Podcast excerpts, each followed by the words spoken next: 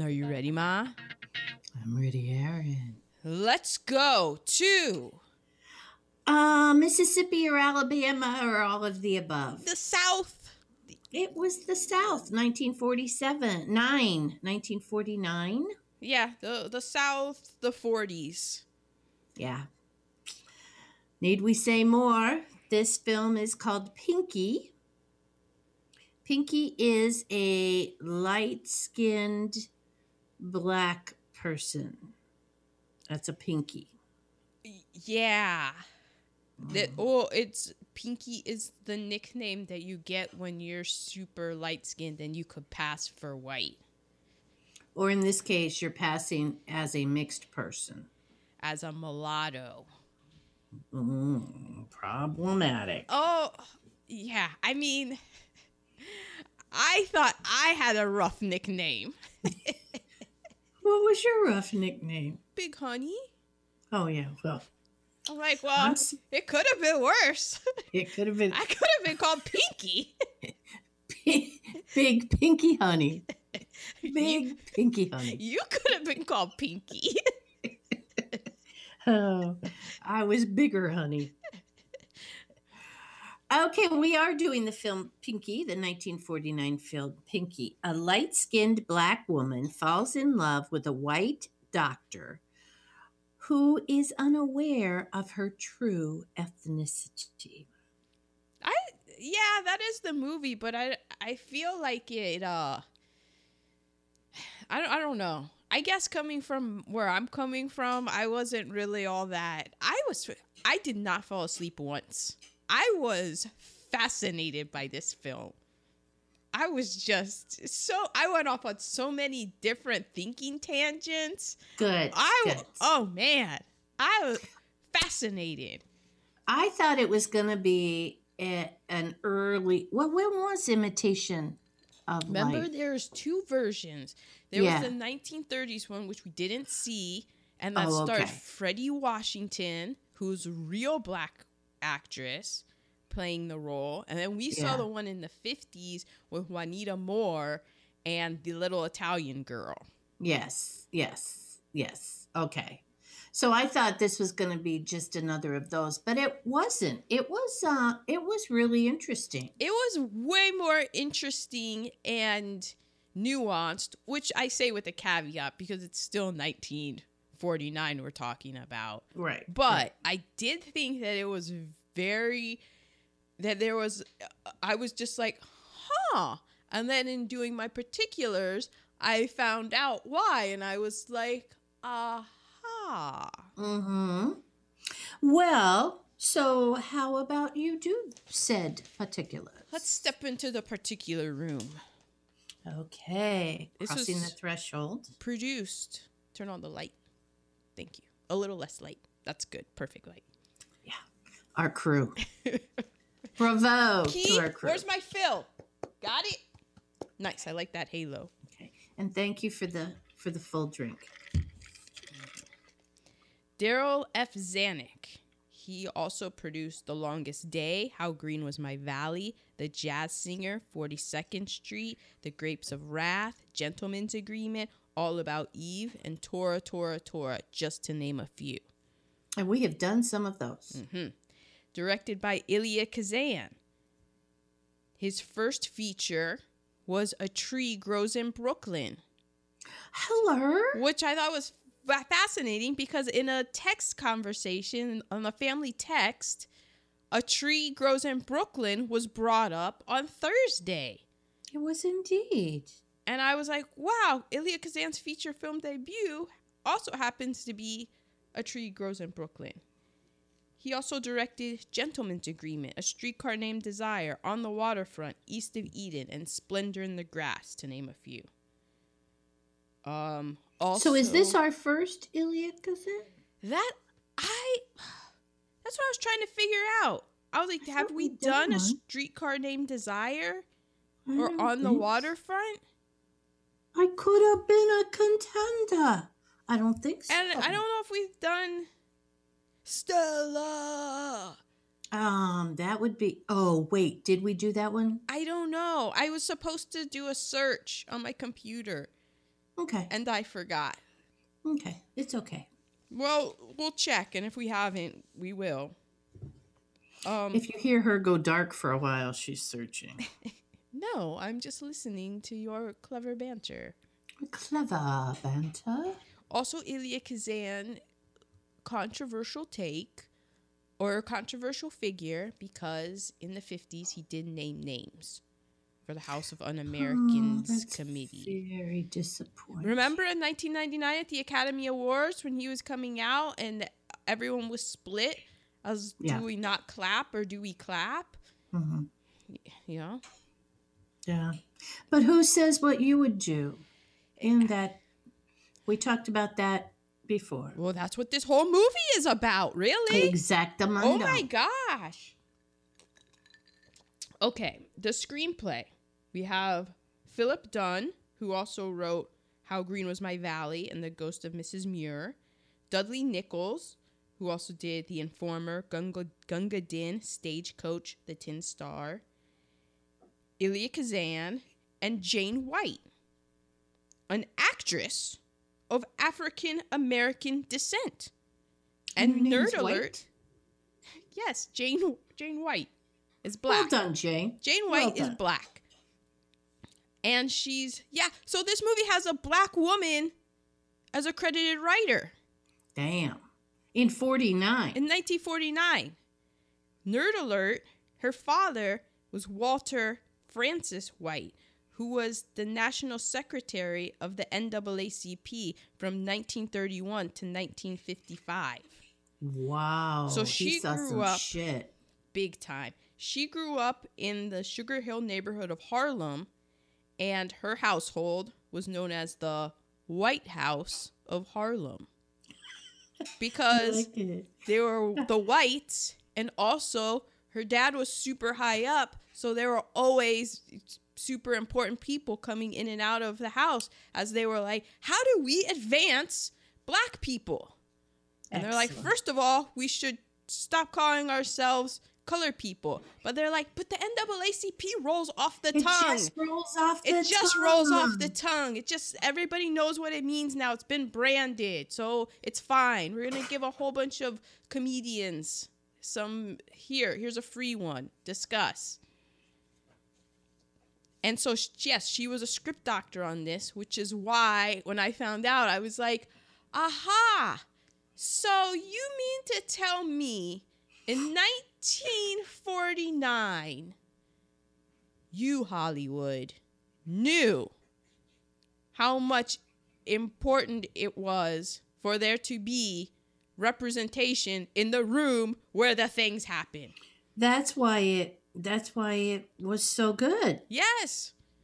Because they look, Nuanced and such. they, people looked around and they were like, "Yeah, wow, we're a bunch of white men trying to figure out the story of this black woman who is passing for white. We could use a little help." yeah.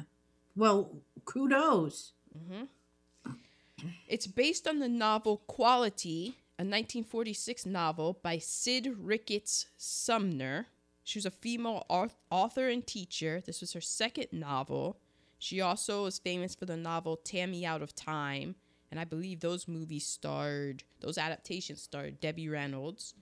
Nerd alert, tragic nerd alert.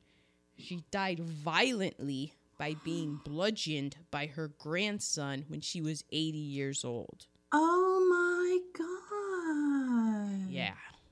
Oh, here's to new grandchildren. Cheers. You're welcome, Ma. All you people on Facebook. Yeah. Why don't you watch Johnny a little closer as he's playing with his little toy hammer? Hmm? Just remember Cid Ricketts. Cid Ricketts. Music And by she was she was a European of European descent. I'm talking white. She was a white woman. Yes. I have found that usually when people are not white that it is pointed out within the first paragraph. Okay. It has just been my experience in doing my research. Because I had a friend, Mrs. A, who recommended this book to me a book by Jodi Picoult, who is a, a best-selling author, and she was writing a book about race relations, and I, I had a, a hard time when a white person writes a black person's perspective. Well, I, isn't that what that whole hullabaloo about that novel American Dirt is? Is Eh.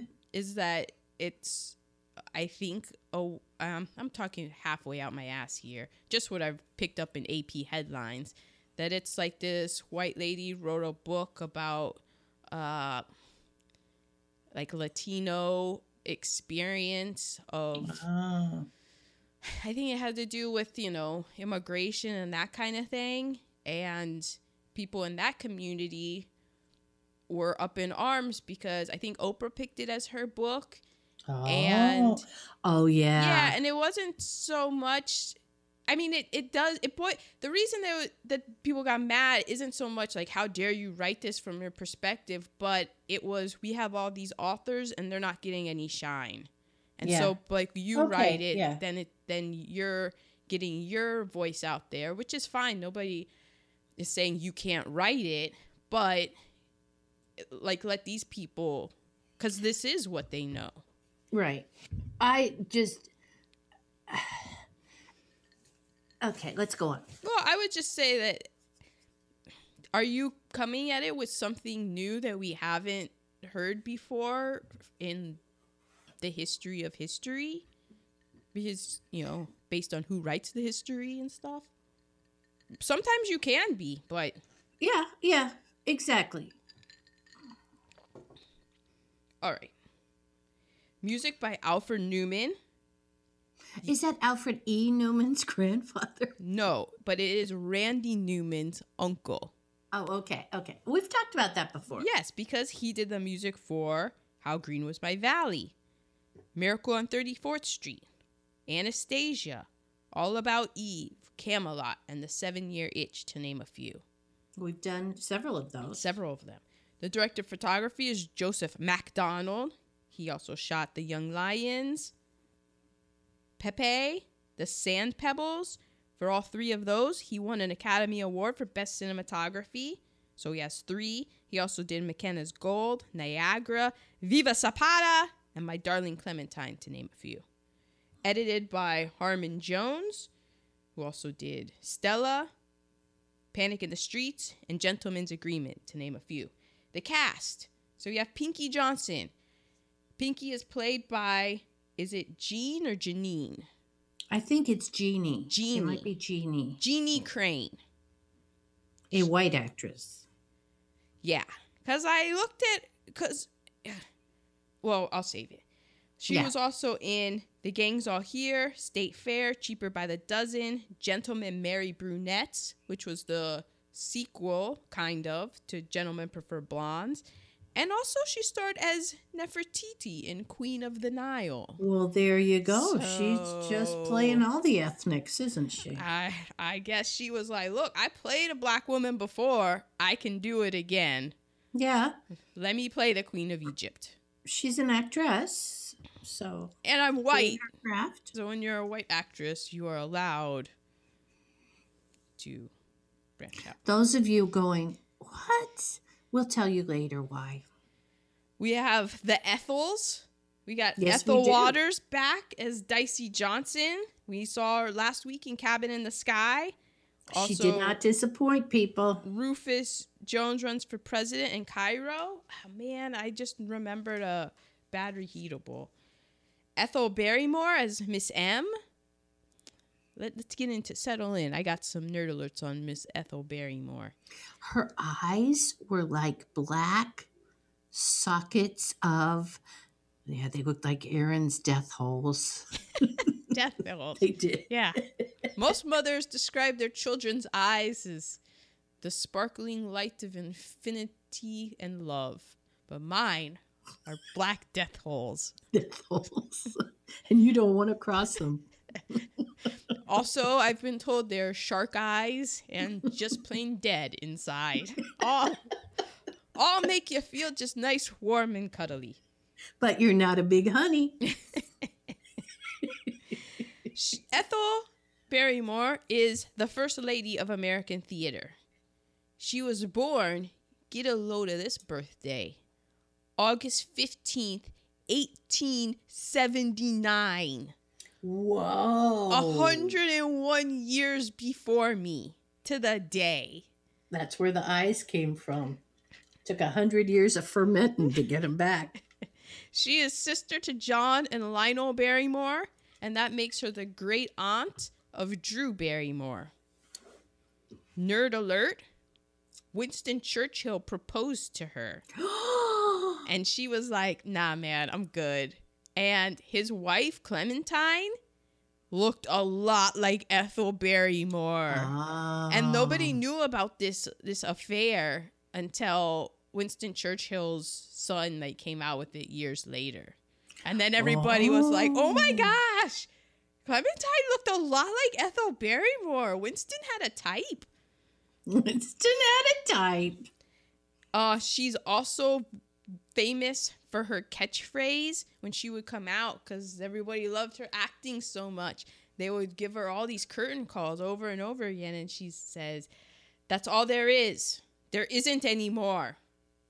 That's all there is. That's her? There isn't any more.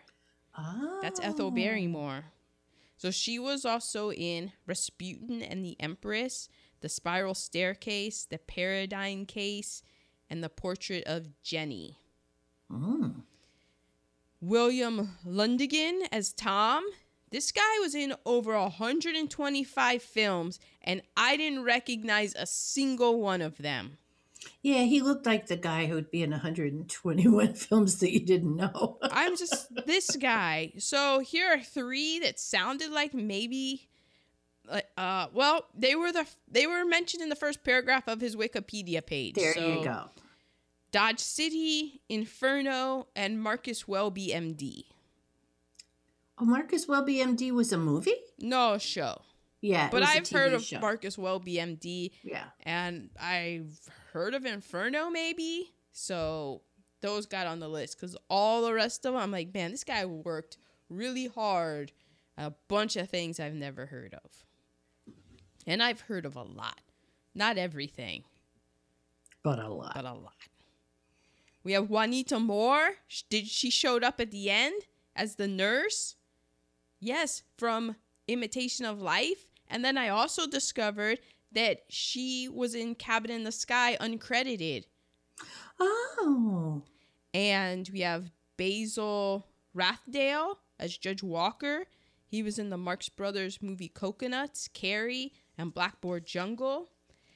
We have Kenny Washington Jr. He was the Black Doctor, Dr. Kennedy. Oh, he was quite um um per, per, personable. Yeah, he was your type, Ma, because he was the first black player signed to a contract with the NFL in the modern football era, which is post World War II. As a he went to school at UCLA, and as a baseball player, he was rated a better player than his roommate, Jackie Robinson. Damn. He okay. So remember how I said he was the first black player signed to a contract in the NFL? Yes. The Jackie Robinson of the NFL, if you will. Yes. His roommate, who he also ranked better than at baseball. George Halas wanted him for the Bears, but the league did not or they wouldn't permit integration. So when he graduated from UCLA, he started coaching football, and then he was at worked at the LAPD because his uncle was like the first black uniformed policeman of the LAPD, Wow. and he played for the Pacific Coast Pro Football League, and then the Cleveland Rams moved to What? Los Angeles, and they were gonna play at the publicly owned Los Angeles Memorial Coliseum, and the Los Angeles Tribune's sports editor was a black man named Halley Harding, who happened to be a former pro athlete and was also on the debate team at his school. And he pressured the city of Los Angeles and said, Hey, your team, this Cleveland Rams, are coming here and there are no black football players in the league, and they want to play at this publicly owned coliseum that was paid for by everyone's tax dollars. That includes black people, Latinos, everyone. It wasn't just white dollars that went there. So if the team wants to play at this publicly owned place, you need to integrate. And so they were like, man, money really is the answer to all questions. Yes. Because we need to play here. So, all right. So on March 21st, 1946, he was signed. And his his career he did okay but he had suffered a bunch of uh, knee injuries and despite that he was still able to do things but because of his contacts in los angeles he was able to star in a couple of or not star but be in a couple of movies like rope of the sand and the jackie robinson story Oh, good. And we have nina mae mckinney she played Rosal- was it roselia Yeah. she was known in Europe as the Black Garbo. Oh. She was one of the first African American film stars in the US.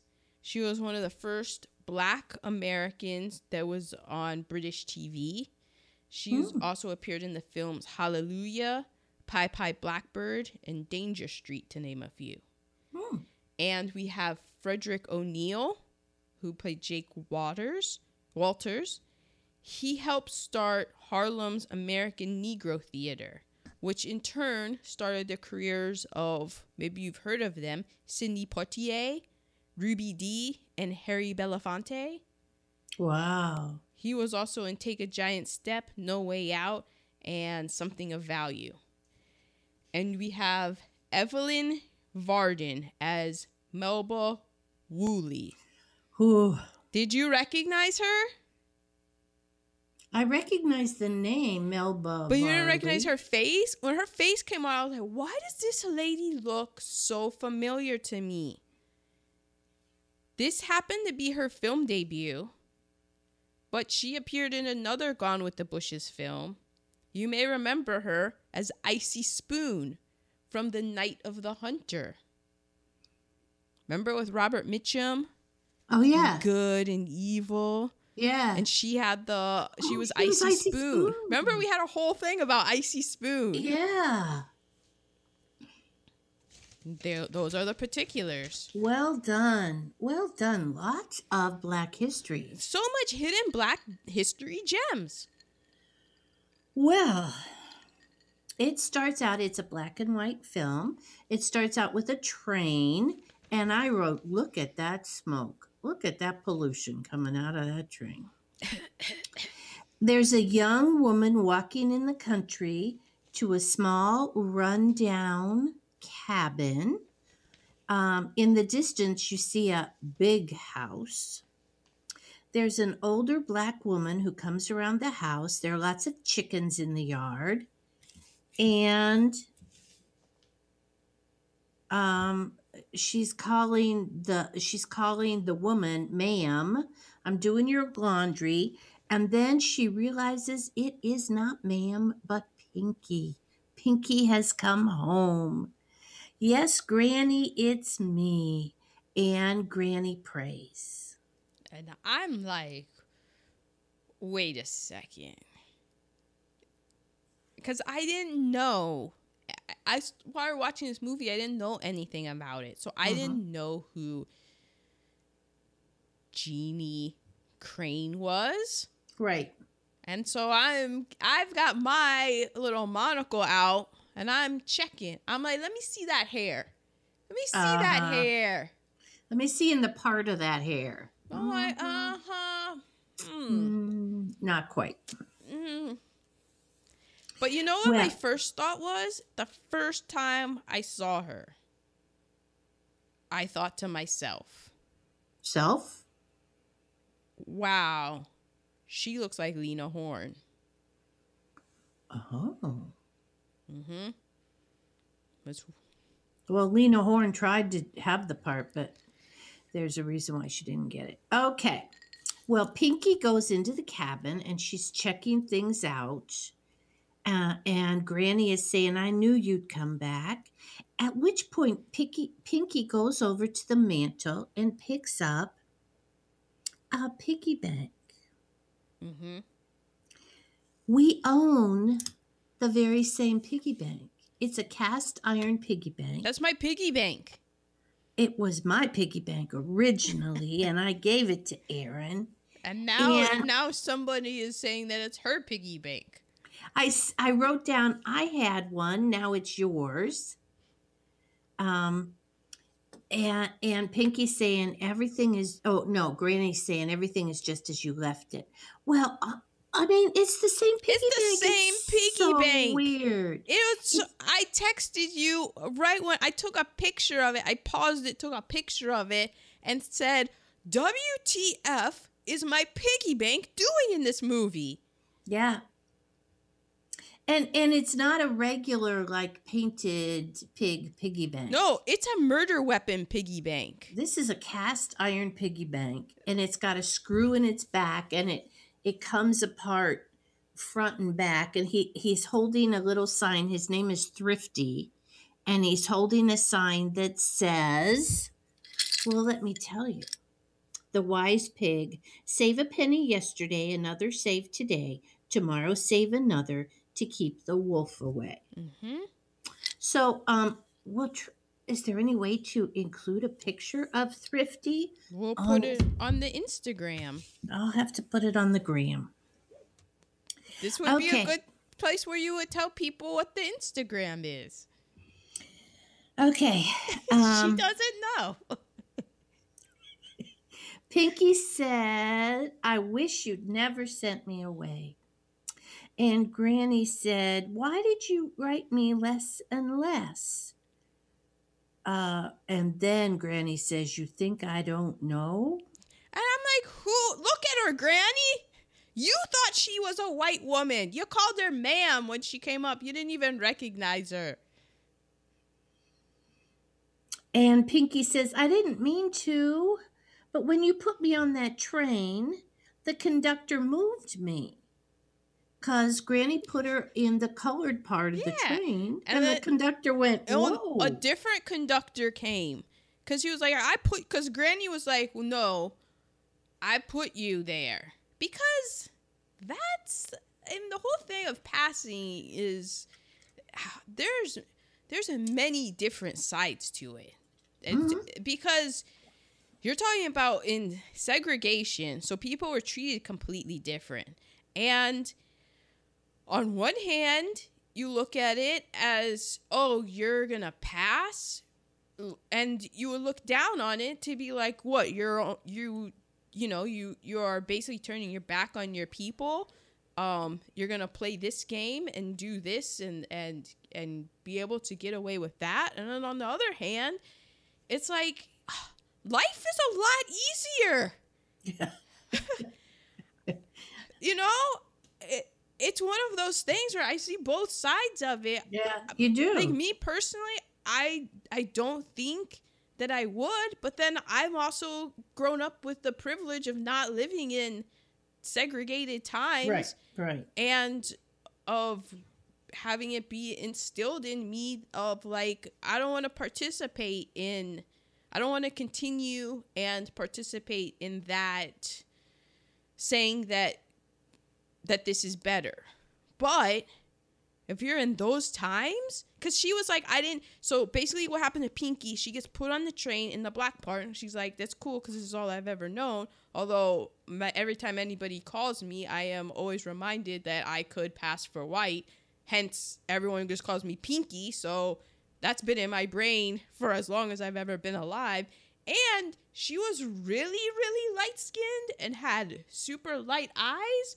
So I was kind of like, what And happened? extremely straight hair. extremely straight hair. So I'm like, her like was her mother Oh, I assaulted? have theories. I And yeah, because they never and they never go into it, and that's what I want to know. Like I'm like one of her parents was white, mhm, like one hundred percent, mhm. and in uh dicey in that lineage i'm sure that there's also some europeanness going on as well because that's Right. just how it happened so that's how you end up with light-eyed straight-haired pinky and she's on the in the back of the bus and then the the shift changes a new conductor comes in sees this girl with these light eyes and straight hair and you know thin nose and says what are you doing here?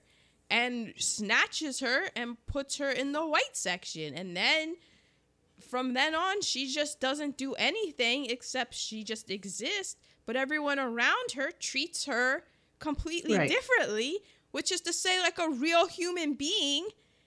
And lo and behold who among us wouldn't be like wow this doesn't suck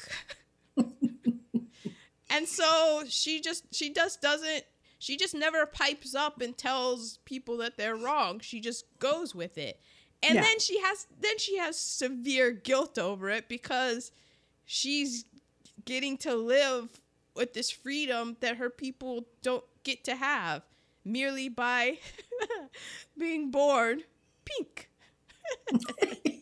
it's Pink. r- racism is hilarious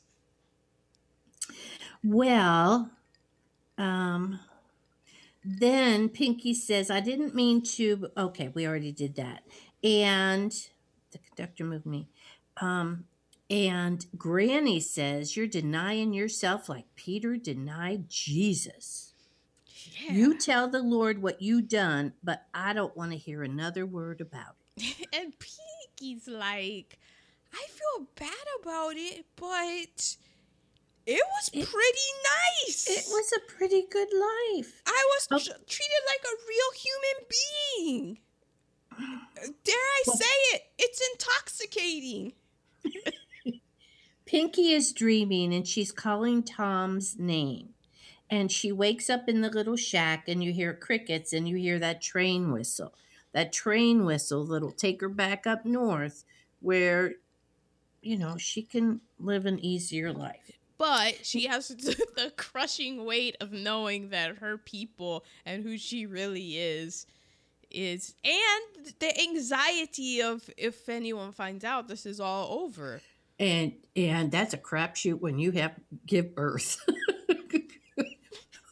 Who knows what's coming out of there? Oh Oh. yeah, when she would if she would Yeah. give birth. Like they're wow. yeah and i mean uh, the the child would be light skinned it could be a darker light skinned baby but the hair i'm just saying yeah, the hair is gonna arrive at some point. But they'll just say that the father was Italian. Okay well the next That's what everyone said. I bet I bet there are a lot of people now who are doing ancestry.com and they were always like, I'm Italian. And they're coming back with like, you're a quarter Nigerian, buddy. okay uh, granny's doing laundry just like in the last movie she was in she was a laundress and um and pinky's saying granny you work too hard it's obvious pinky loves her granny yeah, that's why she came. I mean, she came back she to the came back. South. yeah she came back to this um i'm just saying it was mississippi alabama which is Missabama. and um there were no screens it was the summer she was a sweating um and granny says I, I ain't missed a day since three years ago when i had pneumonia um and she and says and uh, oh, so- that's what that's how she's speaking. Ma is not being culturally insensitive. That's just the i did i wrote that well, that because that's how she was, was verbatim, saying. yeah. it was like the, the the discussion we had last week with Cabin in the Sky of is it culturally accurate or is it not? And Yeah. Is it overdone? yeah, Usually I try to not do that, be the white person speaking in the but um okay, I did it there. Uh and then Granny says I didn't send you away to come back and do laundry cuz Pinky wanted to help. So Pinky's saying Pinky has a a chip on her shoulder because she's seen both sides of this coin. And she's saying, How much money do you get for doing that lady's laundry? Mm-hmm. And right away, you know it's the big house. Mm-hmm. And she says, I don't get paid in money because Miss M doesn't have money, but I get paid in. Did we? She's an old lady now and she got no money. Yeah, so basic Dicey is do, grandma's doing the Grandma Miss is M's- dicey. Yeah, grandma's dicey. She's doing Miss M, big house ladies, laundry for free. What does that sound like? Because that sounded like the same thing to me and Pinky. Yeah. And Pinky's going, Come on. Yeah. There's a whole house of antiques up there. And also in things that I like articles I read, they pointed out that hmm. Well, oh yeah, they pointed out that Miss M's family owned um Pinky and uh Right. Dicey's family. Right. So it's just like she's like, "Oh, you know that like slavery has been outlawed, but here you are doing the work like like you're her servant." And Pinky does not like the the optics of this and the implications of it one bit. Right. It's been 60, ye- 40 plus. It's been 80 years since slavery was outlawed. And this is still going on. Yes, Okay. this is still going on. Miss M is taking, to Pinky's point of view, Miss M is taking advantage of her grandmother and getting her laundry done for free, all this stuff for free, looking up like she still owns people. Right. And and Dicey gets to live in this shack. And and Dicey is um content with it. Quite content. Quite because content. Dice- yeah, Dicey said, Why are you so against her? Yeah, like why do you not like her? Pinky's like, because she used to own our family and she made money off of their backs and we've got none of it. And she said, uh, yeah, because she's living in that big house that was built by slaves, that was run by slaves. And oh, yeah, one time I happened to go into her garden and she read me the riot act. It was a very unpleasant experience for people. And then Dicey bounces right back in and defends Miss M and says, Whoa, whoa, she did that to all the children. It wasn't just you. it wasn't just you, it was all those little black children that came in the garden. Yeah. However, She didn't want like anyone to- in her garden. would you like to hear my thoughts now of where Pinky came from? Oh, yes. So I'm pretty sure that Miss M's husband probably took advantage of Pinky's mama Oh. and so Miss M would have even more of a grudge against Pinky because she is living proof of her husband's infidelity. Which is, it's very similar to. Would you like to hear my theory of where Pinky came from? Okay. Oh, which your theory, now that I'm thinking about it, makes more sense. My theory was that Pinky was her granddaughter. But I guess Miss M didn't have any kids. Because I was thinking, like, Oh, okay. hmm, Well, yeah, and that could Miss. M's son, like, you know, I thought Miss M's son and the Pinky's mom had a thing. And Okay. then maybe the son got killed in Yeah. the war.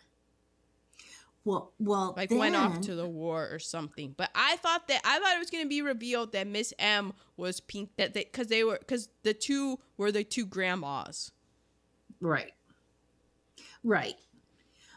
But then I thought for Pinky to be that fair, maybe Mr. M Mhm. had violated Dicey back in the day. And that was the mother of Pinky. And then he Ah. violated Pinky's mother to make her so very light skinned. Yes, because she was ve- I mean, like I am light-skinned. You are light skinned. And Steph Curry is also light skinned. Mm-hmm. But I'm not, although I was, and I do remember these because they're like, it is a very weird thing to have happen to oneself. I have on two occasions, like, been, people thought I was white. And it's weird. Do I know of these? Yes, occasions? you were with me on one of.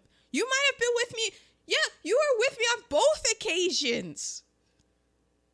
The oh well, the time that we were called poor white trash. No, the first occasion was when we were at the doctor in. Um, oh yeah, at the beach. That was funny. I had tom- I had uh, uh, pus pockets, so I went to the doctor at the beach. This was your brother's best line he ever had. What did he say? Go ahead, finish your oh, story. So, um, the doctor, you know, he examined me, gave me, wrote me up the script for the antibiotics, and then I was wearing a baseball hat, so you couldn't see my hair, and I'm with my ma, and he just finally at the end was just like, "You, I just have to say, you have by far the best tan I have ever seen." in my life because this is a beach this is bethany beach so it's a beach community so right. I was used to seeing tanned people, and I by I had just gotten to the beach, so I didn't have my tan. This was just my base right. layer. I was I was very yellow. I get very yellow in the wintertime. And he was like, by far the best tan I've ever seen. And it's not I it took me a minute to figure out what he was saying, and then when I figure out what he was saying, that it, it's real it's really weird to be like, and oh. all I did oh. was laugh. I didn't even think to to deep wow. press and ask you if you were okay. What do you like? What are you good? It's it, like there's nothing that are you. It's not because the thing is, it's not me. It's it's you. I, I I'm not asking you to be put into this conversation. That's on that's on the doctor there. I was just like, wow. Then we got out to the van and and we told this story and adam goes whoa guess he didn't see dad yeah and the other time it happened when we were poor white trash no that wasn't it they, they were just like yelling at everyone so we got we got, i just got lumped into that I was in the stand. I was far away. They were oh, gonna be like, everyone's poor white trash except for that one right there. She's just half. Well, you did yell I out. Did yell, Look I'm, again. And I was like, I'm upscale black. How dare you? um, I was at Jerry's. It was that Jerry's subs, subs. place. Pizza and subs. Yeah, they had the good cheesesteaks.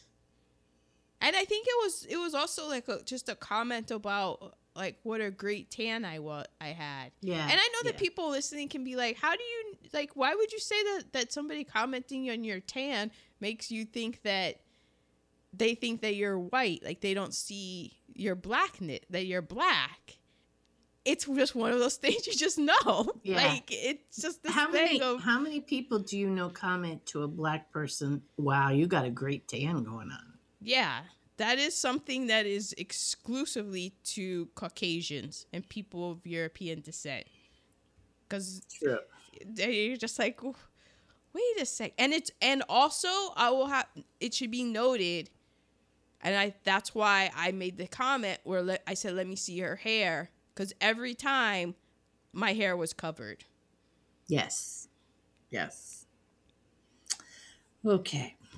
Well, Granny says to Pinky that she looks in on Miss M every morning. And Pinky is walking behind her, and in her head, she's composing a telegram to this Tom. So, this is where we learn that Tom is a doctor, Dr. Thomas Adams, at St. St. Bart's Hospital in Boston and she's saying she would put on the telegram returning by first train meet me at station please love you love you love you so at this point i think the audience is meant to feel pinky ran away because she has this secret she obviously she hasn't told tom and she's been living she's just been going along with a lie that was placed upon her. Right. She just- she's she- not she's not living the lie. Yeah. People are putting the lie. people just her. like placed her and was like here and they basically it's like if you've ever this happened to me one time. If you've ever flown first class or you for some reason i was on a plane one time and this girl came up to me. She wanted to sit with her friend and she had a first class ticket. And so the flight attendant was like this is weird but this girl really wants to sit with her friend. So would you mind switching with her? Her seats like and I just decided I just said yeah I didn't even know where her seat was. And then I I kept following the flight attendant and it was up in first class and I was like what? And the flight attendant was like yeah. Like, and sat down and it was it's one of those things of if you open the door and all somebody mistakes you for being wealthy all of a sudden and you're, and you just don't you're not gonna say no i'm really poor. Don't give me the champagne no you just go along with it and you just say you've seen it in countless movies the fish out of water where the Yeah. poor person becomes the the rich person and sadly in america that's what it's like so pinky was just she just didn't have the heart look at how well my life is now I watch nature documentaries. I know what the world is like. It's a dog eat dog world out there. She's just like, everything is so much easier now. Yeah. Okay. Well, uh, Pinky is walking through the black town, and people are giving her the eye. And she is looking for Jake Waters because uh, Dicey has been sending her money every month. And Dicey has been able to send her enough money that she was able to go through three years of nursing school. Mm-hmm. and but the money stopped coming. And um dicey can't read or write. And so she would take the money to jake waters. And jake waters stopped sending it on to pinky. He started keeping it for himself. And so Pinky says to Dicey, Oh, Grandma, I'm so glad that you stopped sending me the money because when Pinky was up north, she knew what her grandmother was doing of how she was just working herself so that she could send what little money that she had up to her. And Pinky was very relieved when her grandma stopped sending the money because she was like, You, you know, I'm doing okay. Right. You you know don't send it to me. But then dicey was like oh no i have and to for dicey that was a source of pride yes. of she was working hard. She was doing this because she didn't want um pinky to have to come back. Like she wanted a better life for pinky. She Right. was she was like i i don't mind working this hard and doing this and sending you the money because i know and also dicey her goal was that she wanted to send pinky up north to become a nursing student and a nurse and then pinky was going to come back down and she was going to help the her community so she was Right. going to then train other black nurses and and help out and do all of that. That was dicey's dream. Right. Of like lifting now up the community people might be saying where is she getting money? Miss m wasn't paying her. She took in other people's laundry as well. She was she was basically the the laundry. You were the her she was the fluff and fold. You dropped Yes, her she was the laundry off she did it ironed it and dropped it back off in the evening for you Well, Pinky goes in because Pinky don't take no mess. yeah because pinky was like well wait a second i stopped getting the money you kept sending it and you know who likes it when they find out that a member of their family is being fleeced no one No one, especially when it's dicey. So she says, I came to get the money Grandma gave you to send to me. And so then he's like, Oh, why did you come back? Because of a white man? Yeah.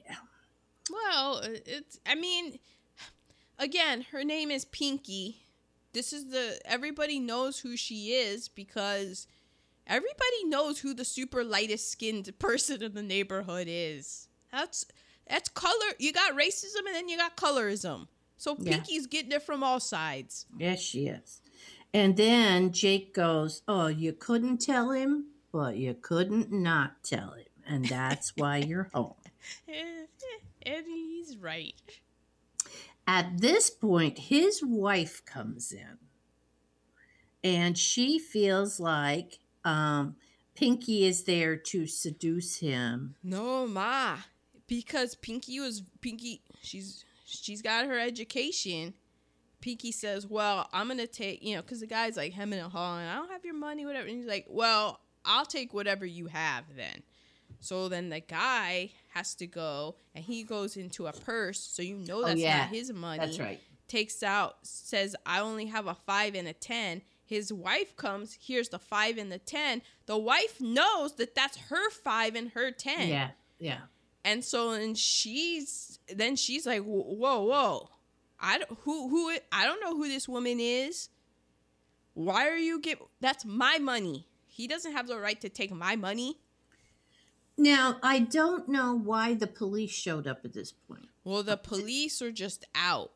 They were okay. doing their obviously based on the one guy who jumps out of the police thing and he's just in a t-shirt it's yeah. obvious they were just out to um Harass. stop and frisk yeah well there you go mr bloomberg uh, and they go up to to Pinky and go, "Are these people bothering you?" Oh well, that's why they stop because Pinky Oh yeah, they were just driving and they they saw... were driving and they saw what they thought was a white woman being harassed by two black people.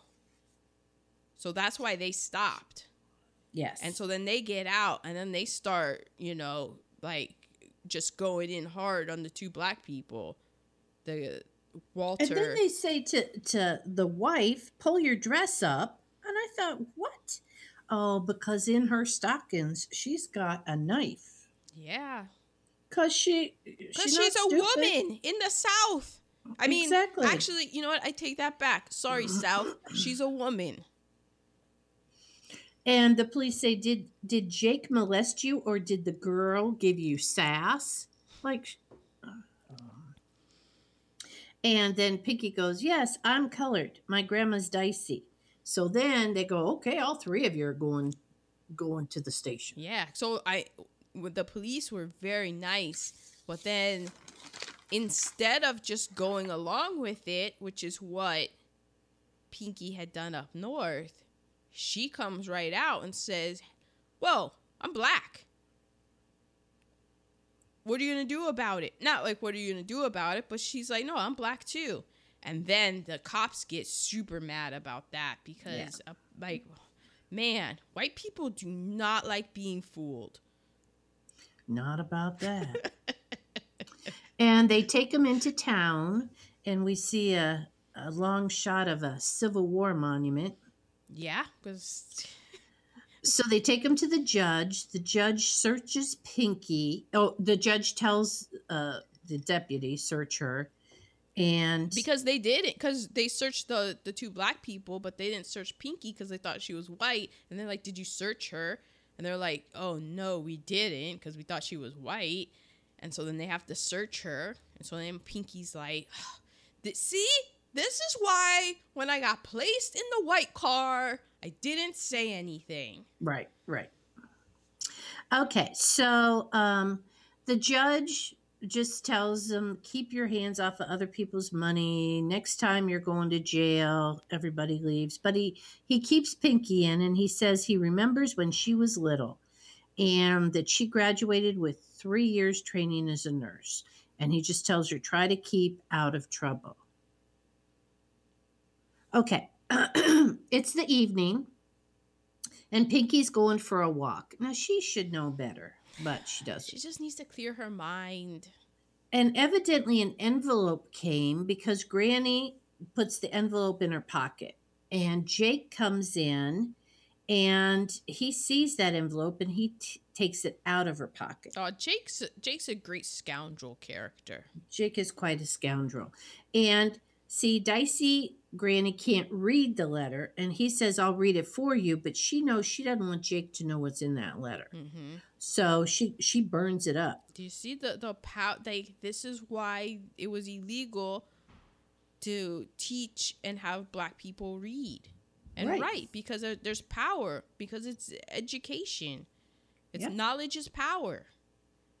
But Jake says, I memorized the name and address, and I'll send him a telegram, and I'll make sure that Pinky stays here. That's what you want. hmm Uh, but it will be a deductible item from the money that I owe you. Yeah, because he stole all that money, but you know, He's always got he, yeah, he's always got a scam going. Well, Pinky hears a train. And she's walking, and two white dudes in a convertible come by and try to pick her up. And then they put on their brights because she's in front of them so they can see through her dress. And they're drinking. drinking and, and driving. and they say you want to have some fun so you know it's going to turn ugly and they start to assault her and Well, she's they able start. They start to us. Doesn't she tell them that she's? yeah Because they're like, why are you walking in? You know, the black part of the town. They don't use those parlance words. Right. Which nerd alert. So remember Walter White and the NAACP. They didn't want because there is use of the N word in this film. yeah They didn't want to use it, but Jane, she was like, "That's the parlance of the times. Like that's what they would have. That's what they would say." yeah yeah So she was. There was a fracture between that. Like, do they have that or don't they? So, and Yeah. then um, so they're asking her why they're you know in that part of the town. Uh, yeah, the town that she's walking, and she's defiant. She's like, because I'm black. This is my town. And that is not what those two young drunk No. white men wanted to hear because when she said I am black, that meant to them you're allowed to do whatever you want to me Fair because game. I am apparently not a human being. So that's right well she she gets the drop on him and she runs away to granny's shack and she gets her suitcase and she's starting to pack yes, it's just like you know, You know I- what? I, don't need to do this I haven't been in the South in a minute. I forgot about this. I don't, I don't need this. I'm going back to Boston. Which to me it's funny because doesn't Boston have a, a reputation? Yes yes not like, the so they, I'm going back to Harlem. She's like, I'm going back to Boston. Yeah, Boston. Yeah, well, she was okay in Boston until somebody finds out. Well, Granny comes in and she says, "Miss M, her heart is giving out." Um, And Pinky's like, oh, she had one. yeah, Pinky, Thinky doesn't let up, and uh, Granny says, "I, I." She says to the Lord, "I hope you'd take me before Miss M." Oh, and that that infuriated me. Just I was just with I was so with Pinky on this corner.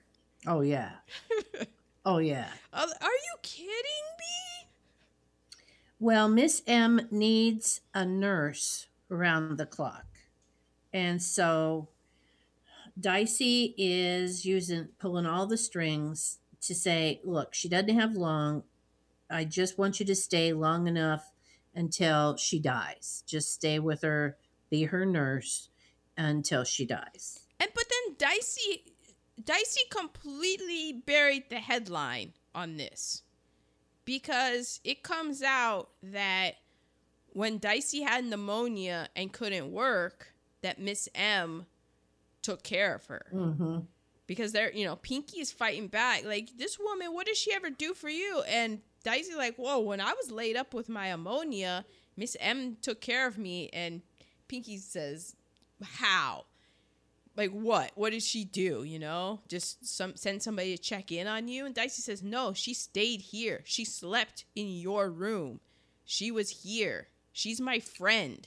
She emptied my slop bucket. Yeah, she emptied my slop bucket, you know, and then that was was great. That was a great moment, I think, in this film because all of a sudden, this woman, Miss M, who was in the big house, and you have this whole impression of it was.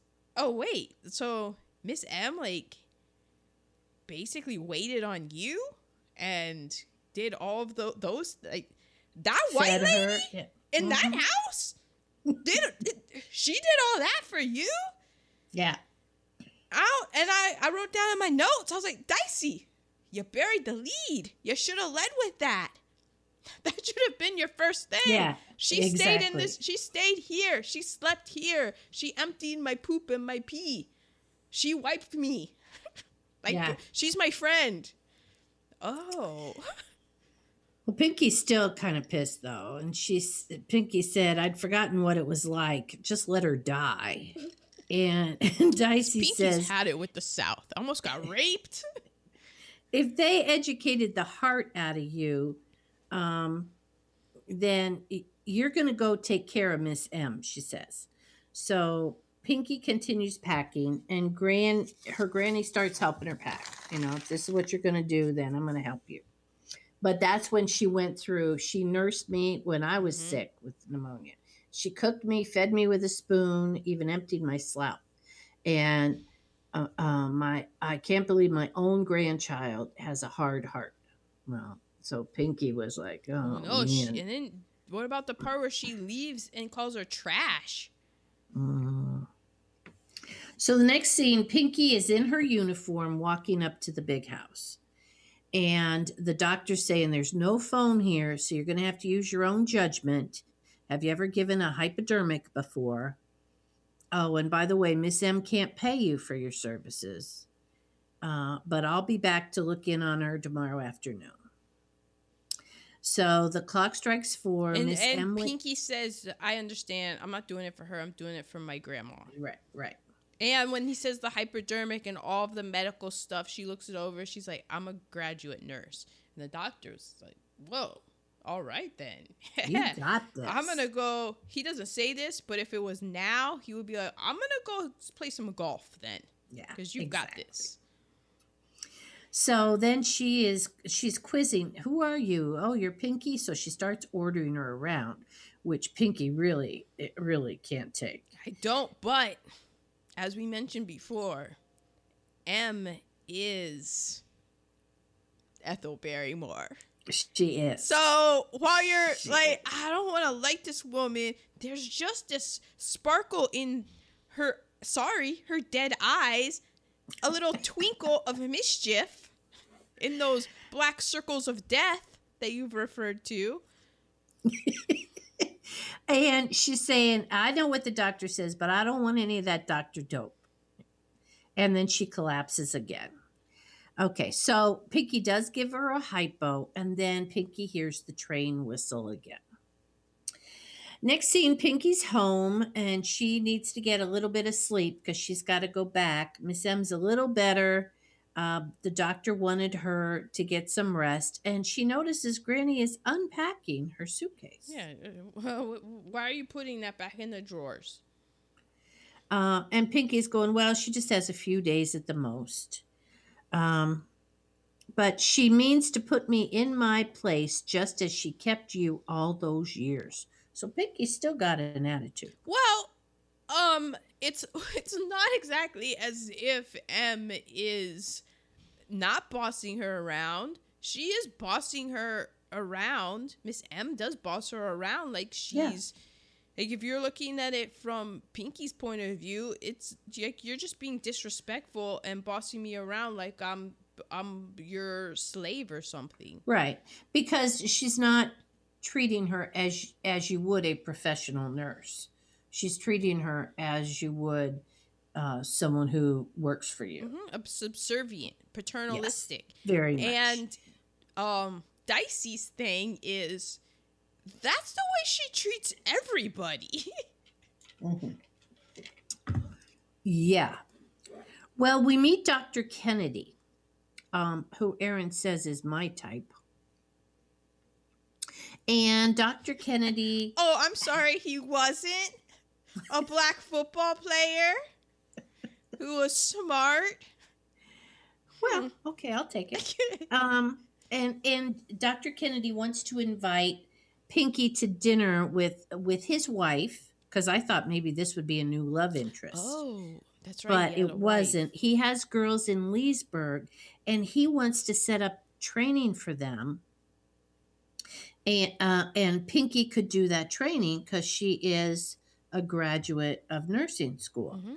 Uh, I mean, they wouldn't be full nurses, but they could probably be like attending They would be a lot better than what they have now. And it's Right. part of that um you know, like the like taking care taking care of ourselves. You know, not Right. def- because nobody is is um it's not like we have an abundance of doctors and nurses and because where are the schools? There it's segregated Right. times. Nobody right. it's hard to get into schools because they're like so oh ex- oh you're black no you can't come in here so it's hard and that that was what that was dicey's whole dream that's why the doctor came by because dicey wanted to send her granddaughter up north get educated and come back down and spread that education and share it around. Uh, but Dicey goes, No, I'm not planning on coming back here. You know, I'm, I'm going up north. I've been there. I'm going back to the promised land. Well, the next scene, Pinky is dusting Miss M's bedroom, Mhm. not what nurses do. And and as she's dusting, she's telling Miss M, "I'm a trained nurse. Um, yeah it's not, well it's not like she's dusting um sing, whistling zippity doo dah no, you know she's dusting as I used to dust when it was my job. To It dust. did. It looked very familiar. I'm like, that's how you clean a house. That's your With cleaning the house attitude. It's That's right. attitude. And that's how I cl- when I clean, it's because I'm mad. I damn it. Why aren't these floors just staying clean on their own? I know. I haven't done anything, and yet I come. Okay, I take so my anyway, shoes off when I enter. What is this dirt? I don't understand. but Ethel Barrymore says to her, "Don't be so upset. I'll be dead soon, and you'll be free to go back north." So Pinky goes home, and Tom is there. Her Tom is there. Uh, and he's he had sent the telegram. That was what Dicey burned in the in the fire. And he says, you know, why are you, why are you here? Are you doing charity work? Yeah, because she's doing. Because at this point, is is she helping Dicey with the laundry? She is helping Dicey with the laundry, and she kept worrying that her hair wasn't nice, and and she took off the apron that she had on because Yeah, she had her collar heaven- tucked in. yeah, heaven forbid he saw her doing. Uh, uh, uh yeah, this was a. And at this point, I did get taken out of the movie. There are many times where I got taken out of the movie where I'm like, that lady's white. This was one of them because she's working, she's sweating, and her hair is bone straight. yeah, And I was the- just- around around the Hey, sweat line Uh, of her hairline, there are no escaping curls. It's just, it's just really taking it. At, at, at this point, I'm just like, this movie isn't made for me. It's not No, made for. they didn't have the Brazilian blowout back Oy then. There's no way. Plus, I didn't like that she didn't want him to see her doing manual labor. But anyway, uh, but Well, remember, he- because- he, but doesn't that's- know. Yeah, but that's because like she she's living these two different worlds. So her worlds are colliding in this moment. And she's, you know, has presented herself as being this uh northern sophisticate, an elite. And he's coming down and also she also has to break the news to this guy. Uh, this is big news that she has to break. Yeah. So she says, Oh, I love the speech that she gives. well, I don't have the whole speech, but she does say, Don't you know who lives in this kind of a house? Uh, an old colored woman who can't read or write, who is a laundress and lives on scraps from white people. So her granddaughter could be spared that life. And you know what? He didn't do the oh, oh, wh- what? Or the eyes that pop out and go whoa whoa whoa whoa whoa whoa whoa. Um, at this point, we see Gran, and so she tells Tom, "Please go." But they both get in the car and drive off. Well, Yeah, yeah, I mean, you skipped the part where she tells Tom, and I'm the granddaughter. Right.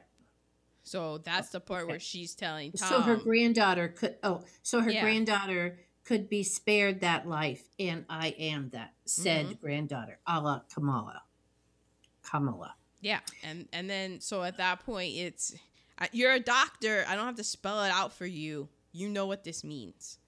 But and he uh, okay okay. So then they go by a creek. They stop by a creek, That's the South. And she's telling her life story, and then she's uh, remembering how they met, and um, he calls her Pat because she went by Patricia instead of Pinky up north. Which Miss, Miss M said Pinky was better. She's like, what What do they call you up north? And Pinky goes Patricia, and and ah Ethel line read. The first lady of American theater goes Pinky's better. Uh, and so he's going, Oh, poor Pat. Let's try, we can try to fix these problems rationally. I'm a doctor, I'm a scientist. I know that there is no superior race, um, but I want to hold myself under a microscope to be sure that I don't have hidden prejudices. So uh, I was like, oh wow, that was Yeah. not the ex. That was not how I thought Tom was gonna be in this situation. No Troy Donahue here.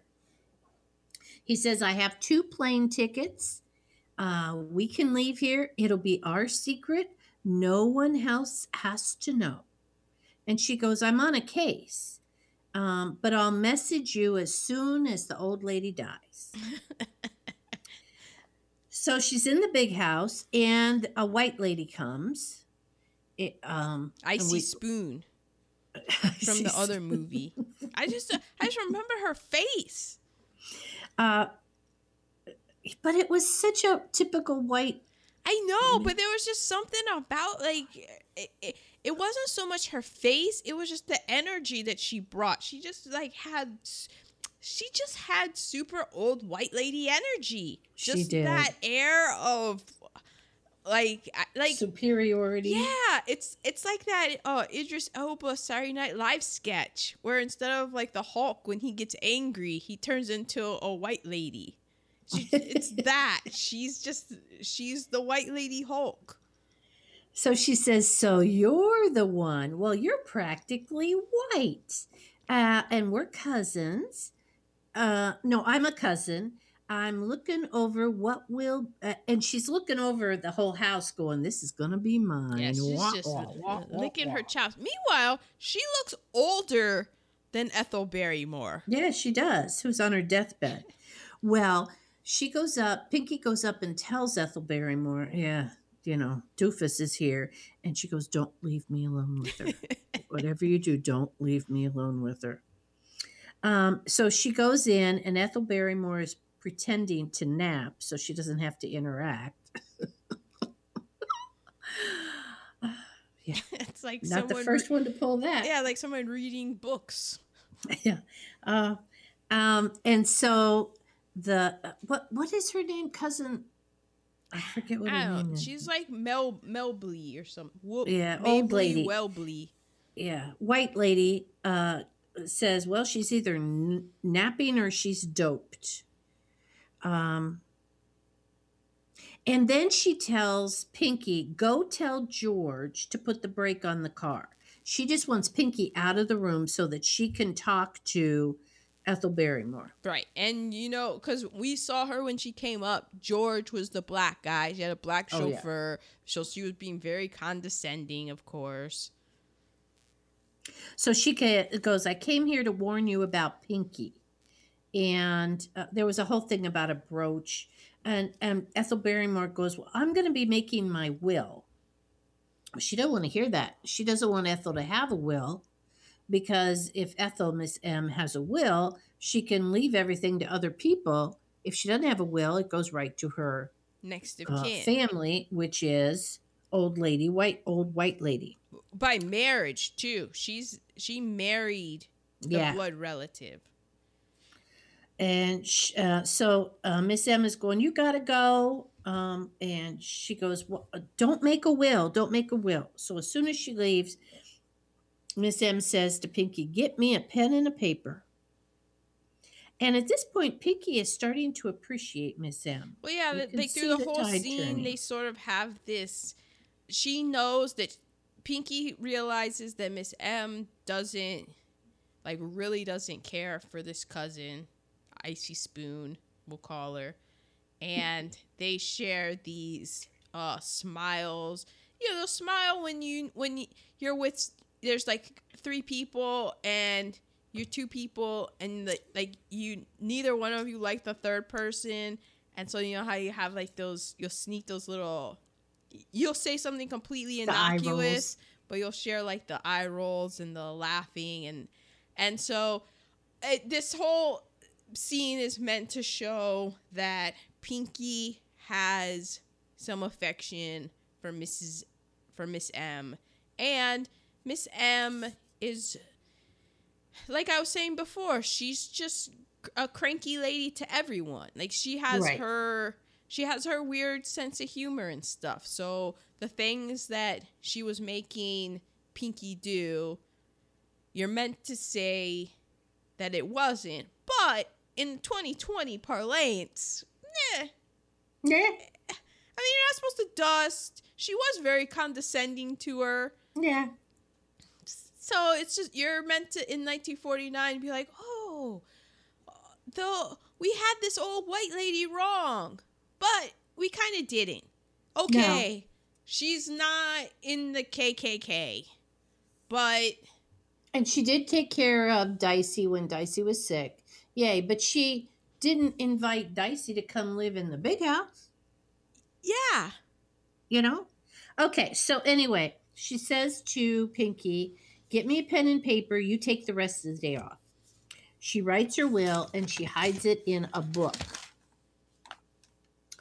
Um, well, then Pinky comes back. She hears broken glass. Miss M is down, but not dead. down but not out. Miss M comes to, and it has been an hour. Ah, And I wrote almost absolutely everything that happened because it was all important. it was. I gotta say, I like I said, I did not fall asleep in this movie. I don't think it's like it's not a fantastic movie, but it certainly is very intriguing and there's so many different new there's nuances to this that I wasn't expecting in a 1949 film. Yeah. Where I was I like, agree. "Oh, like the whole thing with Tom, I was like, "Oh, I did not see it No. going that and way." him going, you know, I'm a scientist, but but let me let me check myself. you Yeah, know. he was like, well, let, like I don't really believe in all this, but I know the world that I live in, so let me just think about how this is going to affect everything, and I'll get back And to as- you on it. As long as you keep our secret, I'm good with it. okay, so we uh, both of us said that we we tried to do a POC count or a Euro count. There are a lot of white people in this film. And there were a lot of people of color in this film. Yeah, there were. So there you go. I'm gonna say I believe that the people of color outnumbered the white people in the film. I don't think so because the court scene.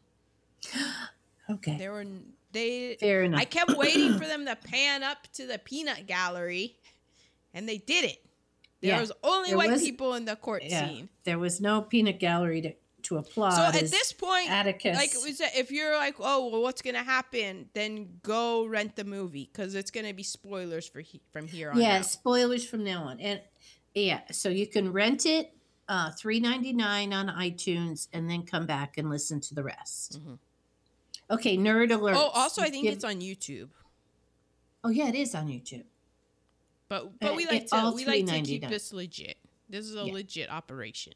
It is. Uh, okay, Aaron, uh, nerd alerts we haven't heard yet. Okay, nerd alerts. So Elia Kazan's directing style. They also they often talk about uh, cinematic realism, but Elia Kazan was known as an actor's director. Oh, Brando, James Dean, and he said that casting was 90%. If your movie was going to be a success or failure, 90% of that had to do with casting. He didn't like using big stars because they tended to be poorly trained or not enough training and they weren't pliable.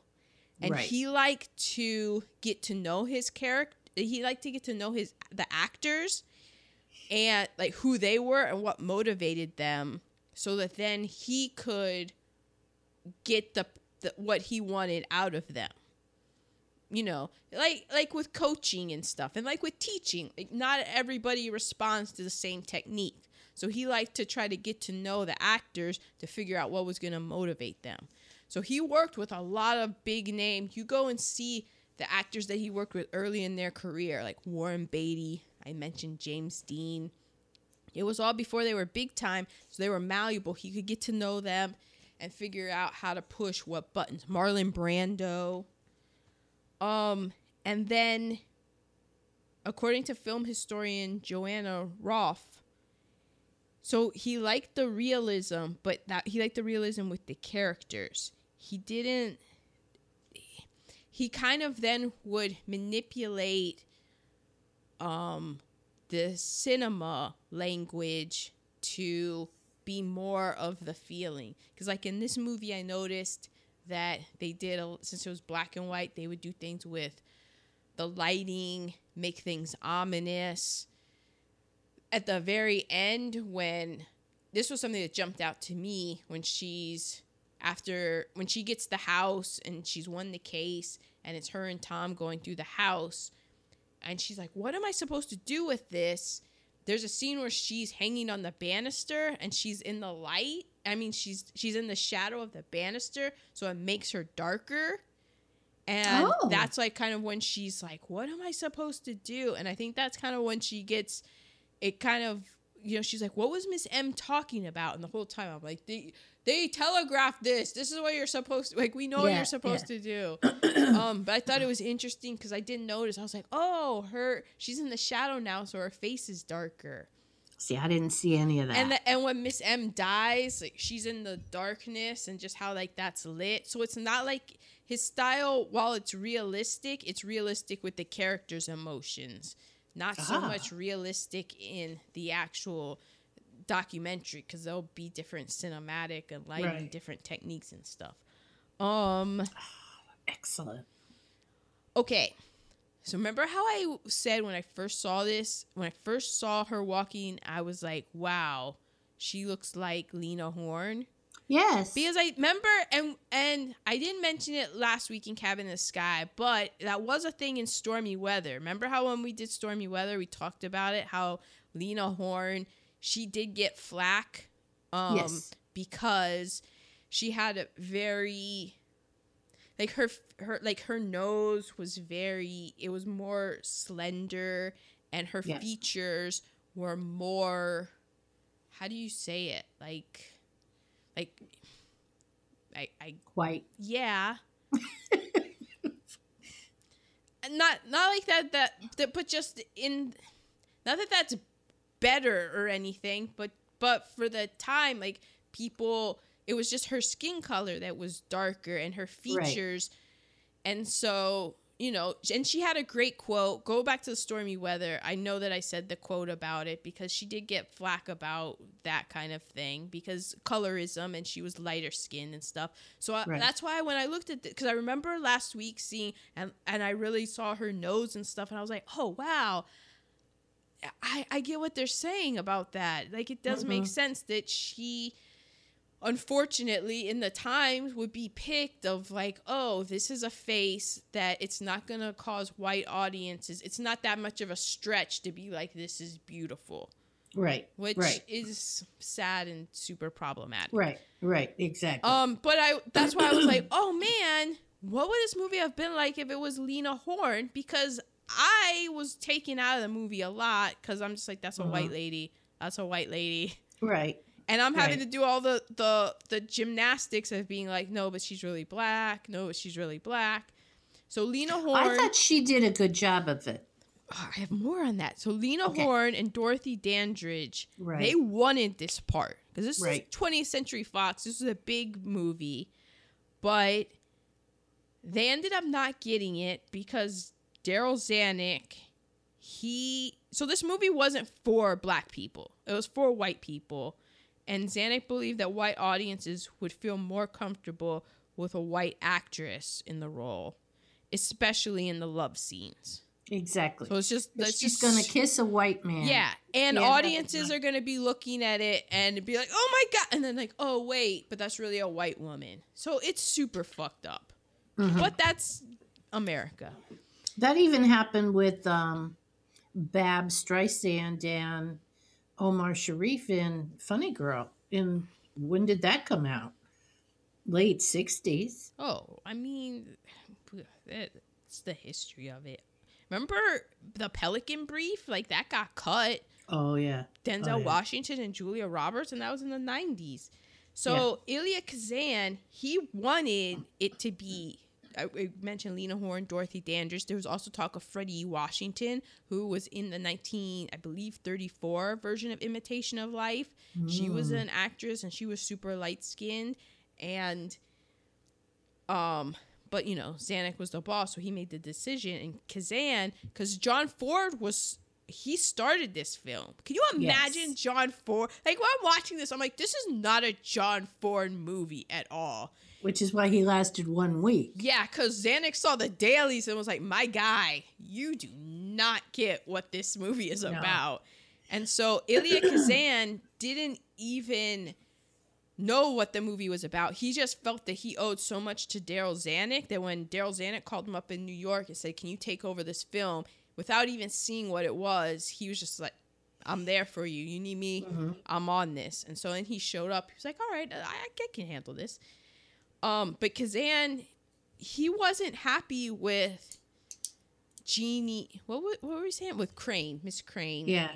He said that she was a sweet kid, but she was like a Sunday school teacher and she didn't have any fire. But then he came to realize that that was a good thing so far in direction, how she had no temperament. You felt that Pinky was just floating through all of her experiences without really reacting to anything, to any of them, which is exactly what passing is. Right. So he was like, "Oh, actually though." So in the moment, he's not liking it. He's just like, "She's a school teacher. She's not. There's no reaction from her. She's just floating." And then later, he realizes, "Oh, that is what passing is." So he was because she actually was better than I would have thought Mm-hmm. and I ran out of time to really real to do any research about what she like how she approached Yeah, The I didn't part. see anything about her. Yeah. um let's see the oh in the book Tom dumps Pinky as soon as she find as he finds out he's like I'm Which- out Yeah, in reality. and then also in the book pinky gets the property but it's but all the white people burn it down I, I was- really was waiting for that. i was waiting for I was waiting too. for the I was bonfire. like oh okay they they, they changed that um i got a lot of information from a couple articles like the origins of interracial oscar bait by hannah graves and then there was another article that i, I didn't finish reading. Passing for horror race fear and Elia Kazan's pink by miriam j. Petty. They're Oh. very very interesting. Um let's see. My nerd alerts.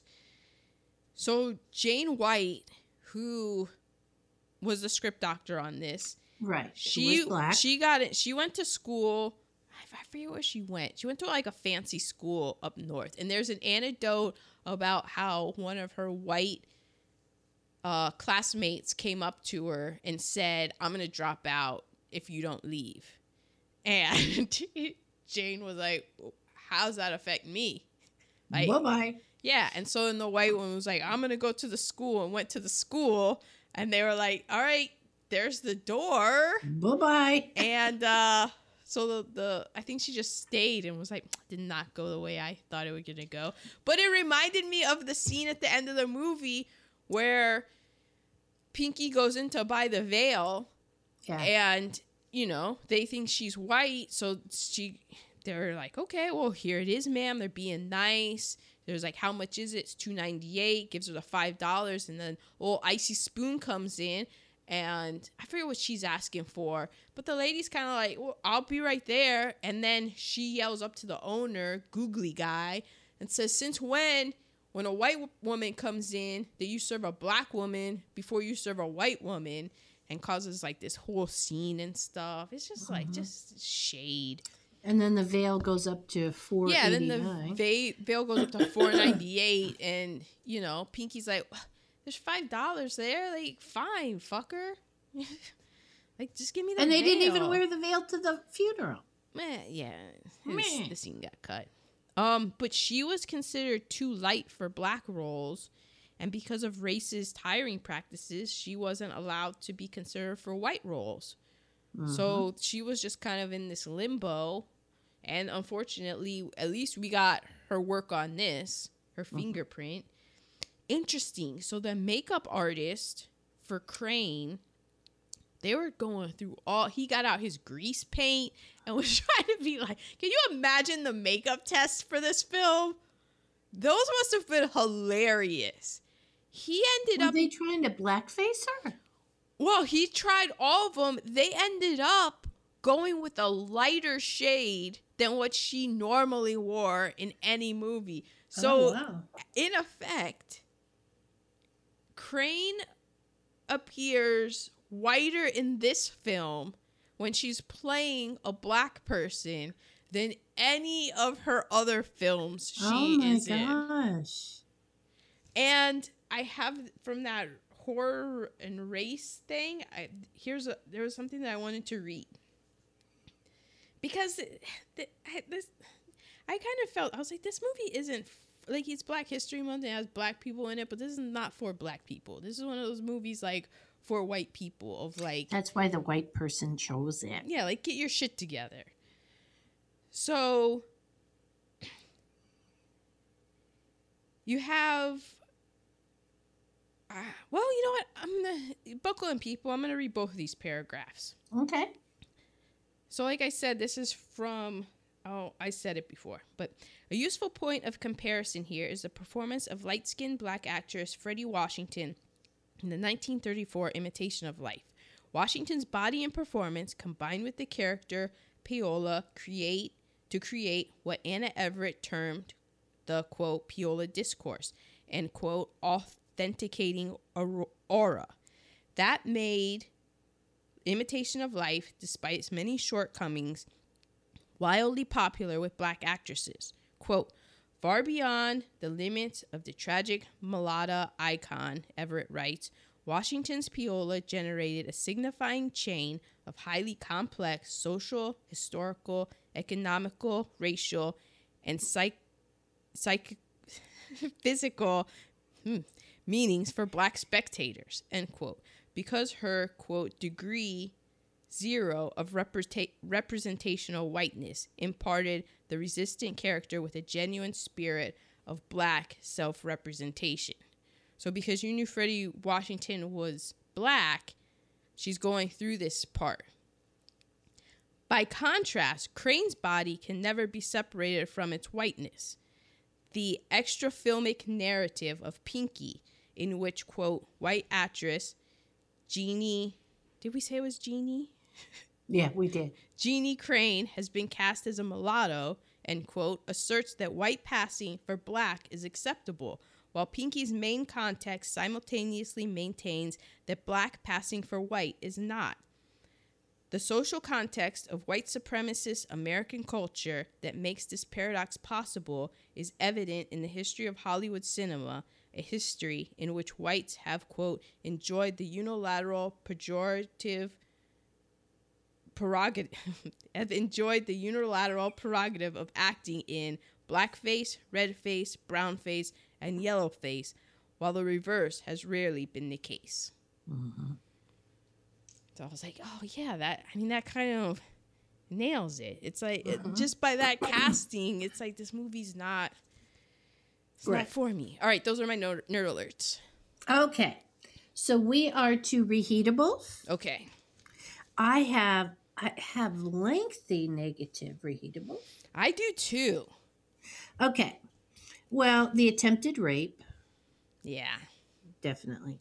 Jake you know, taking money from the the salt of the earth woman because she can't read and write. Mhm, taking advantage of someone who uh, take advantage of his sister.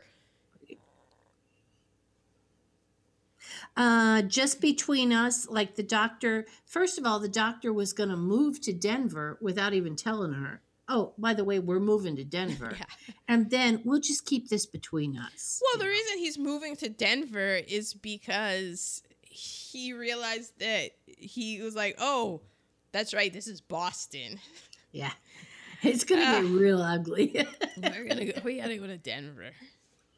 it was it was definitely uh, uh, the haves and the have-nots uh, that granny's granny was so devoted to this white woman who took far more than she gave She did, but I mean, she did. She did at least take care of her when she was sick. she did but she never said hey we're two old ladies come move into the house Yeah. with me She was you still know. like, whoa. it was kind of like the the whole like Thomas Jefferson and George Washington kind of thing. Like, man, this is like really wrong, but these are the times. yeah yeah it's working you Hey. know it's making me a lot of money Hey, slaves. Oh, when Martha's done, then you're done. But we gotta, we gotta, you know, I, I can't just free you. I gotta, I gotta wait. Martha yeah, goes, then you can, go. but yeah. But- um, uh, when when Icy Spoons goes in and says, "You got to wait on me," I don't care if you're in the middle of a transaction with a black woman. And that's The- not what she said, I believe. Well, no, not quite. Um, the doctor wasn't willing to fight for the will. Oh, he wasn't willing to testify because he got cornered by all the townspeople, and Yeah. he's. I gotta make money in this town too. Um, wait, I'm gonna I'm gonna save that for a good reheatable. Um, Pinky. Oh yeah, Pinky feeling ashamed for Tom to see her working. We already talked about that. Mm-hmm. Uh, and the price jump of the veil just because oh oh all of a sudden you're a black woman. Well, that's up two dollars. Mm-hmm. Those are my negatives. All right, my negatives. Um, Ethel Waters getting a Oscar nomination for this role, but not getting it for Cabin in the Sky. Because in Mhm. this role, she's playing a subservient person to white people. And yes, for an interesting, um, if you ever feel like it, going into Oscar nominations of black characters and what the character is that they got the Oscar nomination for. Because you'll notice this year, Oh. Cynthia Erivo, she got nominated for Best Actress, but she was playing a former slave, Harriet Tubman. And Lupita Nyong'o won the Best Actress for playing a slave. And you'll just go go through them to see what gets you nominated, and it's always playing someone who is subservient to white Yeah. people. wow. Whereas I thought she was way I thought she was great in this, but I thought she was way better in Cabin in the Sky. Well, she had a bigger, uh, uh, more meaty role in yeah, Cabin and the she wasn't, you know, unpaid doing white people's She wasn't laundry. so happy to be doing laundry just, for free. just real happy. Um, which was my next reheatable of how Dicey's just it, because Too- the problem is, like I said earlier, is that this film isn't made for black people. It's not made for white black audiences. It's made for white audiences. And Dicey's character is the character who is just content in her position, those happy slaves just- sing those songs. just singing the songs, and it's just like one day, one day it's all gonna come together. Right. Don't when I worry, die, one day, and it's just the, the kicking of the can and the th- and that's why everyone is so mad now because we're tired of kicking the can down the road. right. It's just like, uh, um, the yeah, and then you got the paternalistic M telling Pinky, like she's the one that tells because even though Dicey said you need to be who you are, it you know M has to throw in her two cents and be like, you know you're And black, that's the one right? She listens to. Yeah. Um and then like we were saying earlier about I'm just like, where'd she get them eyes though? Like the where'd she get them eyes? She got such light eyes and straight hair. That whole taking me out of it. Yeah. Oh, this was brought up in one of the articles that I mentioned how Pinky doesn't in the end it's not there isn't a, a suitable black uh character, a suitable like she doesn't have a black suitor cuz you know at the end she opens the place Right. and I was thinking like, oh, she would get with the doctor or something, but she couldn't because of racism. Because Right. even though she's a black woman in the movie that's made for the white audiences, the white audiences know that that's a white woman, so she couldn't end up with a black man and She give her a couldn't even, like, right. Put her arm through his arm. Yeah, no. Like, so never that's mind a kiss. it. Just like Yeah. like that. yeah. Uh, you know, bad reheatable segregation. I just well, yeah. that's always a bad because it's so as someone who is uh, mulatto mixed biracial it's so dumb y'all are the same motherfuckers. I swear. It's so dumb. Um and then oh yeah and then why didn't granny say hey She- oh it, it, like granny not like hiding the thing like of like she was my friend. She came and helped me and healed me and stuff. Yeah. oh this it goes to what i was saying earlier just minorities just being the ones constantly bending over backwards to make america and i put america in quotes comfortable that's what this movie is Mm-hmm. you know why we have the white actress Jeannie Crain playing Yeah, the because we don't want to offend anybody. because uh, who it's based to how you know she doesn't end up with a black guy at the end no- no black doctor or anything. It's just always because it's a message film directed at them to be like this is so dumb. Look what like hey we can do better. But and it's just always just the bending over backwards of minorities to just make you feel better. Just like we're not gonna have lena horne in this role because it's gonna make it it's gonna offend you too much. So here we're gonna put this white actress. We're gonna make her like super white um we're gonna do we're gonna bend up we're gonna have this like old white woman tell her that this is what needs to happen. We're gonna have an old black woman who is uh just fine and and whistling and doing all the work and happy at her place in the life and stuff. Just just bending uh, just everyone bending over backwards. And then the, the problem is is that they people get t- like why am i doing all the work? Why am i the one doing all the work getting all of the flack having to deal with all the pressure and doing all the work. And that's why i liked pinky in this because she recognized that in 1949 um and then oh this was also from the passing oh like her appearance her appearance also may have been subtly pivotal in helping undermine the vision of black humanity that the film claimed to champion. Ah, because in in having to bend over backwards and Right. cast a white actress it also subtly undermines the whole thing. And that's why it's hilarious because it's so dumb. It's so dumb. Those are my bad reheatables. Okay, my good reheatables were that um, Pinky was a devoted nurse. Even though she didn't want to nurse Miss M, she, that, that's how she was trained. And so she went in there and she did her job the best she could. yeah Because I was thinking, load up that Oh, hypo man, and she's stick gonna, it in there. she's gonna take the pillow and just That's right. That's right. Um, that she did go to nurse Miss M because of her granny. Because granny wanted her to do it, so so she did it. Um Oh, when um when she's in when she's buying the um veil in the store and they're questioning if her five dollars is is a legitimate piece of currency and she goes it's honest money my granny earned it by harder work than selling goods over the counter. Shots did. fired. Pew, pew, pew, pew, pew. Uh, the judge did take the case. Mhm. He didn't want to, but he did take the case. And who said I can't live without pride?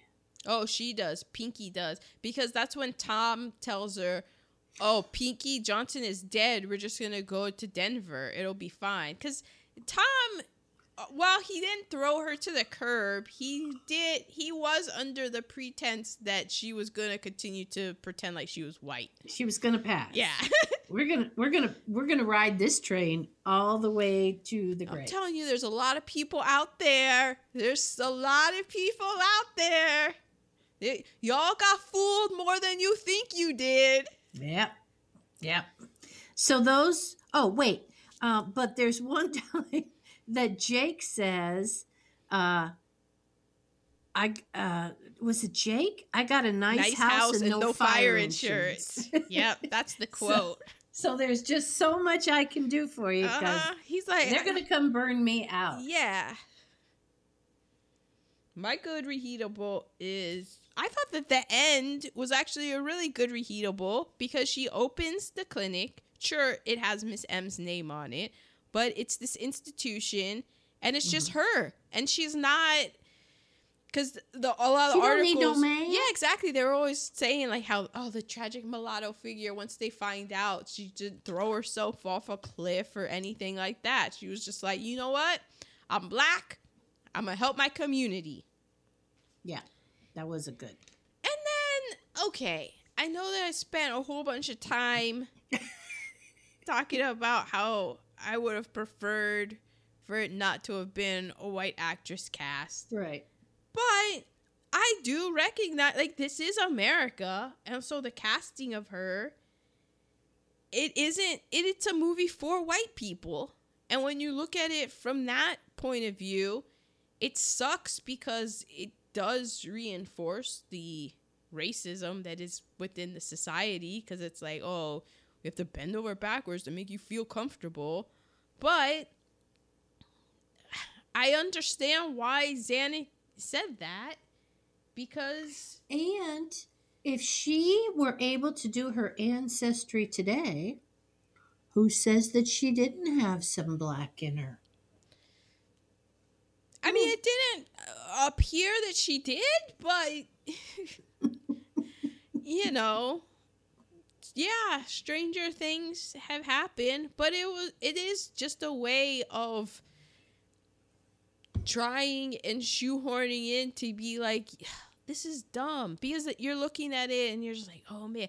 And there was also in that horror Oh, it's a, it's a really interesting article because it makes this movie into like a horror film, and one of the things about it being a horror film, since it's it's um like you know targeted for white people and stuff, and having her be the lead character is that you know oh if a white person can pass, if a black person can pass as being white, what happens if a white person is you know, cast as being black. Ooh. And what, you know, what happens then? Which is probably why we have so many uh, skin whitening creams and, and such. Because Yeah. because it's it's like, hey, you know, this can go two ways. Yeah. You got really curly hair. You got really two full lips. Let me see your What was lips. that- What was that woman's name? What woman's name? She pa- uh, she was she was Oh, the Do Dolezal. yeah the Rachel Dolezal. Right Yeah, but she wanted. She was in the. I mean, because of how fucked up America is, the horror of it would be, oh, you're you think you're a white person, but now you're mistaken as black, and then Mhm. you have to face all of the indignities that you we have like decided is okay for black people, and how it's that. Ah, oh, no, that horror. okay i'm saving my mvp for tasty nuggets Okay. I can do my MVPs. okay Honorable mention the piggy bank. I know. And then my real MVP of this, I believe, is Jane White. Yes. Because I'm and the article there's an article that I was reading, I mentioned it earlier.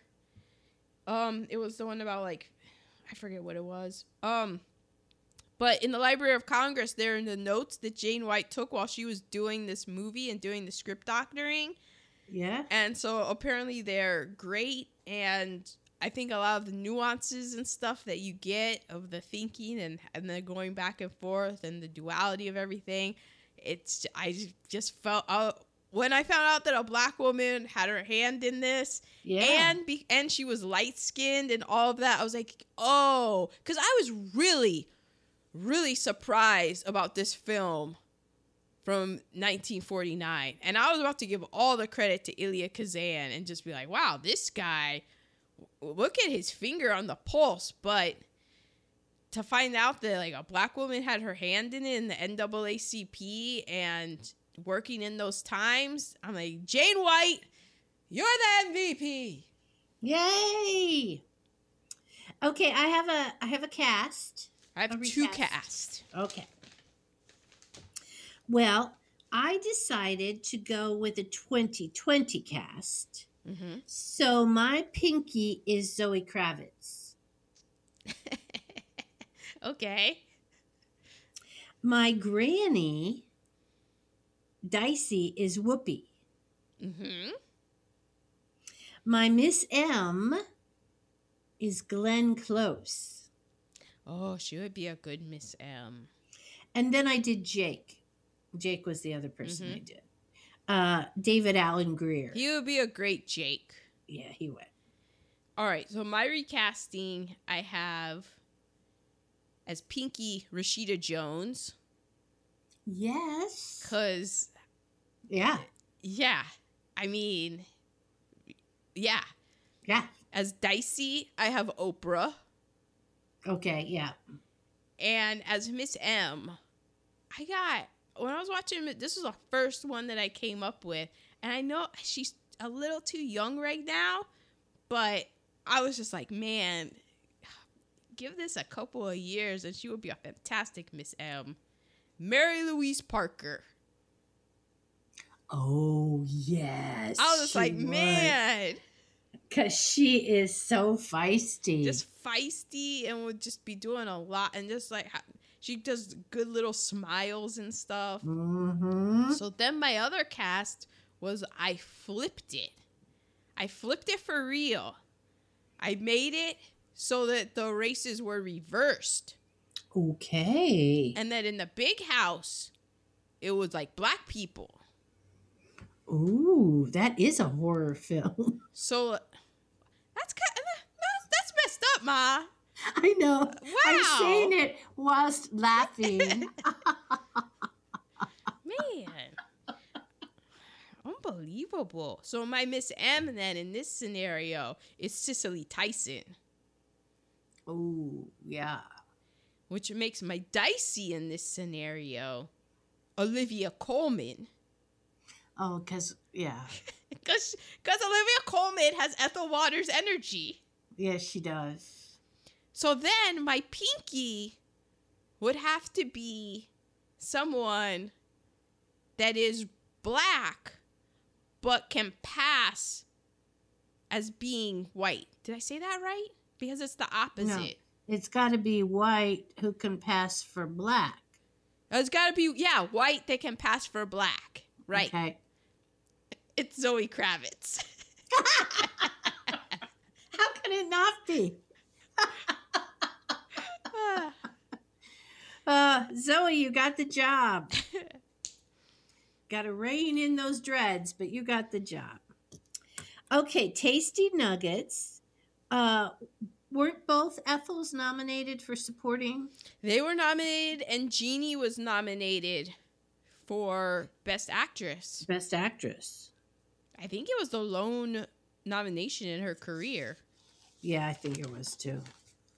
Um, there were five movies in 1949 that dealt with racial issues. Oh, interesting. I thought so. It, it was almost as if they there had been like a huge world event, which had called on everyone, and then people got to prove that we are fighting for our, the freedom the same as everyone, and we're also like just as good as you. I, that's crazy. Yeah, what could that? What would it have been? been? I that would take over the whole world like that. It's like a World War sequel. There was there was a lot of uh, people that I read that said why there was no explanation for why she was so extremely light skinned. So it wasn't just that she was light. It was. It's a combination of light skinned. Oh, I know that this is going to be problematic, but this is what I'm looking at. Extremely light skinned. I did check the lips because I was like, they better not have casted some no lip having. Like, um, so I'm like, all right, she's got lips, a thin nose, Yeah. very light skin, and super straight that hair. Yeah, they could have had somebody with some curl to her hair. And her eyes Yeah, were super light. yeah, And yeah, there was no it she was so light, so light skinned and so fair. So white looking, really, just to put it out all out on the table. That they're really I did sort of feel like there should be an explanation. yeah, exactly. So I like mine. Um, this was the fourth highest grossing film of 1949. Now, my MVP. Um, this is about in Texas, and there were uh, three censors who, uh, wait, this was banned in Texas. In Censors Marshall, banned it. Texas. And uh, the first one was because a white man retaining love after finding out that she was a Negro. The second thing that said it had to be banned was a white man kissing and embracing a Negro, even though she was white.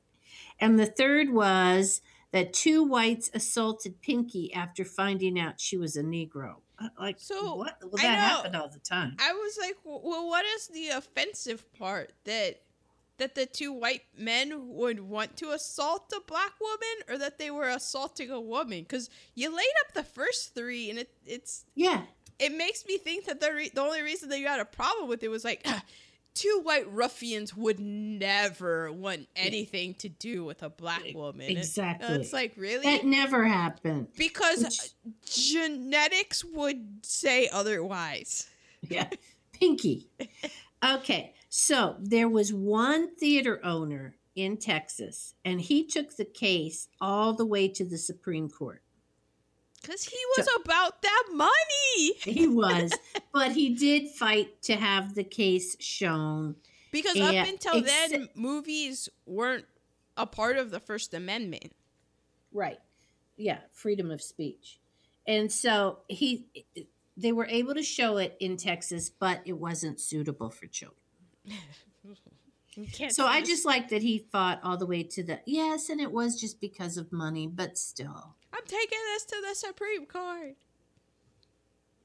Um, Those are my tasties. said that John Ford got replaced. I just can't see John Ford doing this movie. Just unbelievable. Um, like it was the top grossing 20th Century Fox film of 1949. The second most popular film in 1949. Um, and yes, the Oscar nominations Best Actress and the Ethels got Best Supporting Actress. So there you have it. That is Pinky. Lots of lots of problems. But Lots also, of things to but think also about. lots of lots of things to think about. But also lots of, huh? Well, so you mean that you all have thought about this in 1949? like this isn't something just new, huh? Hmm. A lot, of like unexpected nuance of Yeah. Oh. I guess, and also a good reheatable would be Darryl F. Zanuck reaching out to the NAACP That's true. and saying, uh, because the NAACP was harassing, you know, movie studios for representation and at least like working with them being like is this okay is this okay now is this okay now why don't we bring my daughter into this she's a college educated graduate so Yeah. Yeah. So that was Pinky. nice So next week? Well, there was a late comer into next week. I had picked a movie and then I started doing my homework and I picked another movie because I was struck by the Black Greta Garbo. Yeah. I was like, excuse me? So we're doing King Vidor's 1929 Hallelujah! Oh. 19 what? 1929. Dang. So this might be really problematic. what could go even wrong? How do you spell 1929. hallelujah? H A L L E L U J A H exclamation mark. Okay. And it is available because it came up on Cabin in the Sky Okay. as a like people also do this. Okay. Okay. Ooh, I'm a little scared. I am too, but I'm like it has the Black Greta Garbo in it. Black but it's Greta also Garbo. 1929, so let's see what white filmmakers have come up with.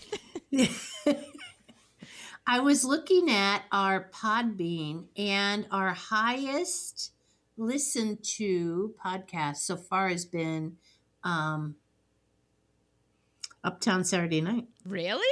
Yeah, Wow. yeah. Huh. Well, if I if I had known that. Well, but several people listen to Cabin in the Sky too. So we'll see how many listeners we get for Pinky and and Hallelujah. mm-hmm. Hey, it's not without its problems, but I have to say, when you're going in knowing the history of America, you're just kind of like peeking through your fingers, and th- this is like what? This is. I'll take these these issues, but Yes. sure, I would have just me personally would have loved to see Lena Horne doing the whole A gymnastics of with some color. Yeah. yeah, because that's what I mean. This Jeanne. Craig- However, it had our piggy bank in it. And I mean, how many how many of those are there? Come on. Come on. That was free. So does that mean that Em gave the piggy bank to Dicey? I don't know where Dicey got the piggy bank. Where the, the piggy bank came from? Because when I saw the movie, then I was like, "Oh, my dad gave me this piggy bank."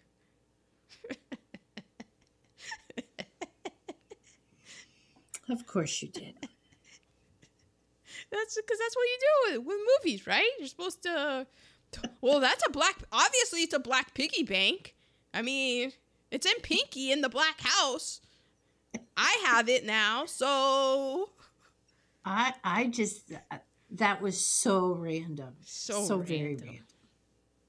Okay, listeners, we will um, be back next week with Hallelujah. The fingers crossed. I don't know, guys. I don't Yes. know. This could be a This good one. It could be very uncomfortable. Ending Black History Month with a bang. With the. Well, there you go. There you go. Bye Bye bye.